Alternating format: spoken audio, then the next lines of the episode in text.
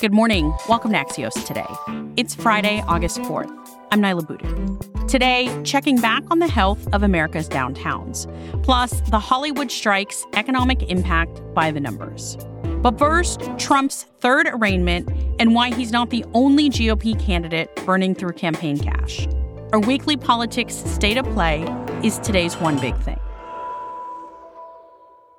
This is a very sad day for America. Former President Trump had few words for reporters from a rainy tarmac at Reagan National Airport just outside Washington, D.C. yesterday. Minutes earlier, he had pleaded not guilty to four federal charges that he plotted to overturn the 2020 elections. It's the third time in four months that Trump has appeared before a judge for criminal charges, but the first time it's for something that happened while he was in office. Trump's next hearing in the case will be on August 28th, and a separate fourth indictment in Fulton County, Georgia could be on the way in the next few weeks. Of course, the former president will be spending big on legal fees, and that's one reason he's burning campaign cash fast. But other candidates have even higher so called burn rates. And Axios' Stef Kight is here with the numbers and why they matter for this phase of the campaign. Stef, can you start by explaining what exactly a burn rate is? Burn rate is how we measure how quickly candidates are spending the money that they're raising. And obviously, when it comes to the long campaign cycle, they have to be careful that they're not spending too fast early on. And you kind of look at a couple things, both the burn rate and also cash on hand, which indicates how much money they have in the bank ready to be spent over the long haul. Who's blowing through cash the fastest here? So, Senator Tim Scott, when you look at this point in the cycle, he has the greatest percentage of the money he's brought in has been spent.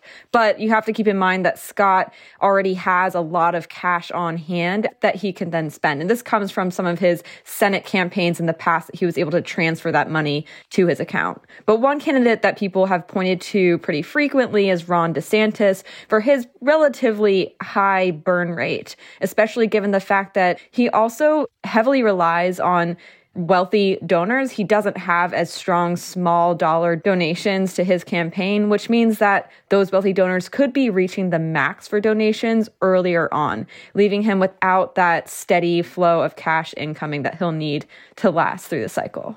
How did DeSantis's cash numbers match up with news of his campaign struggles he's been having in recent weeks? Financial reports from the FEC have been one of the clearest indicators that his campaign is struggling. It made it clear that he doesn't have the strong grassroots support that you want to see. And it also showed that his campaign was burning cash fast, which led to the need for his campaign to, you know, let some of their staffers go and kind of reorient how they were going to approach the campaign. And of course, we also saw reporting and kind of backlash towards DeSantis over reports of him liking to fly on private jets as kind of an example of him maybe spending where he could be spending smarter. So that leaves us with former President Trump. Do we know how his legal woes are affecting his financial situation? He's already spent tens of millions of dollars on legal fees. We're looking at the PAC that he uses the most often, started off the end of last year with over a $100 million cash on hand, and now it has less than 4 million cash on hand. Of course, the former president has been heavily fundraising off of his legal woes. So, what is his overall cash situation? Former President Trump certainly has lots of money to spend both in his presidential campaign and with the numerous PACs that are backing him. And he also has significant backing from those small dollar donors, which again are a great indicator of the grassroots support he has. We reported earlier that about 82% of the fundraising Trump has done through his campaign came from these small dollar donors who gave $200 or less. Stef, what's your big takeaway from all of these numbers at this point in the campaign? We're seeing so little movement in the polls, despite the tens of millions of dollars that have already been spent in this cycle. Stef Kight is part of Axios' politics team. Thanks, Stef. Thanks, Niala. Hollywood and its writers are still on strike. And as time goes on, the economic impact is coming into focus for states that get big bucks from TV and film, like California, New York, and Georgia. As much as $250,000 can be injected into local economies per day when a film shoots on location. That's according to the Motion Picture Association. Here's where things stand by the numbers. In New York, the TV and film industry represents 6.5% of the state's GDP and employs more than 185,000 people. In the fiscal year 2022, Georgia made TV and film generated $4.4 billion for the state. And in California, the last time there was a writer's strike, back in 2007, the Milken Institute estimated almost 38,000 jobs were lost, and that the 100 day strike cost the state more than $2 billion. After the break, what struggling cities can learn from rebounding American downtowns. Welcome back to Axios Today. I'm Niala Boodhoo. We've talked about how American downtowns, the beating economic heart of any city, slowed way down because of the pandemic, but some have really since rebounded, potentially providing a blueprint for success for cities that are still lagging. Here to help us dig deeper is Alex Fitzpatrick, who covers business for Axios. Alex, last time we talked about this, you mentioned Salt Lake City as a place that was doing really well. What are we seeing now in terms of other cities across America that have managed to recover? Well, Salt Lake City is still performing strongly, and another example of one that is is uh, San Diego, California.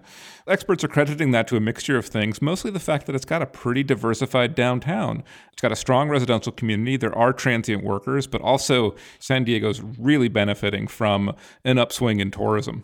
San Francisco, on the other hand, was having a hard time recovering its downtown. How's it faring now? It is faring not well. It is really like right at the bottom of these rankings based on foot traffic, and that's being driven by a combination of things. First of all, is you know it's just an expensive place to live, and it's also very dependent on tech workers who were able to you know go remote and go hybrid during the pandemic and really haven't come back.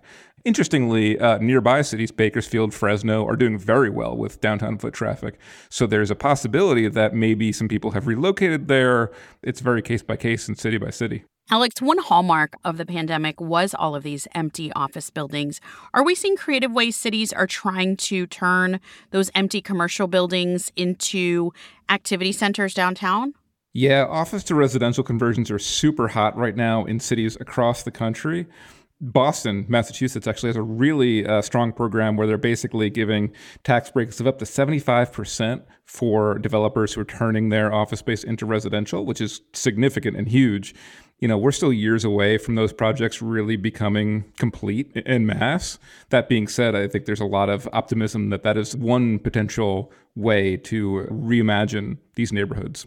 Is there a bottom line to the story, you think? For cities that realize we need to do something to revitalize our downtown to get people back here again.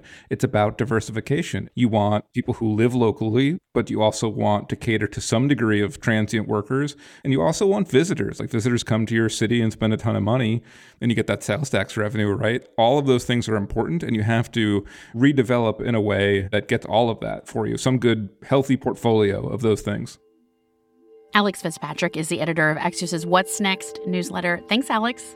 Sure, thanks. Before we go, one of my favorite ways to find unexpected reads is from book clubs. That's also the case for Brian Bannon, the director of the New York Public Library. And when we asked him for his summer reading recommendation, he shared one of his latest book club finds Trust by Hernan Diaz.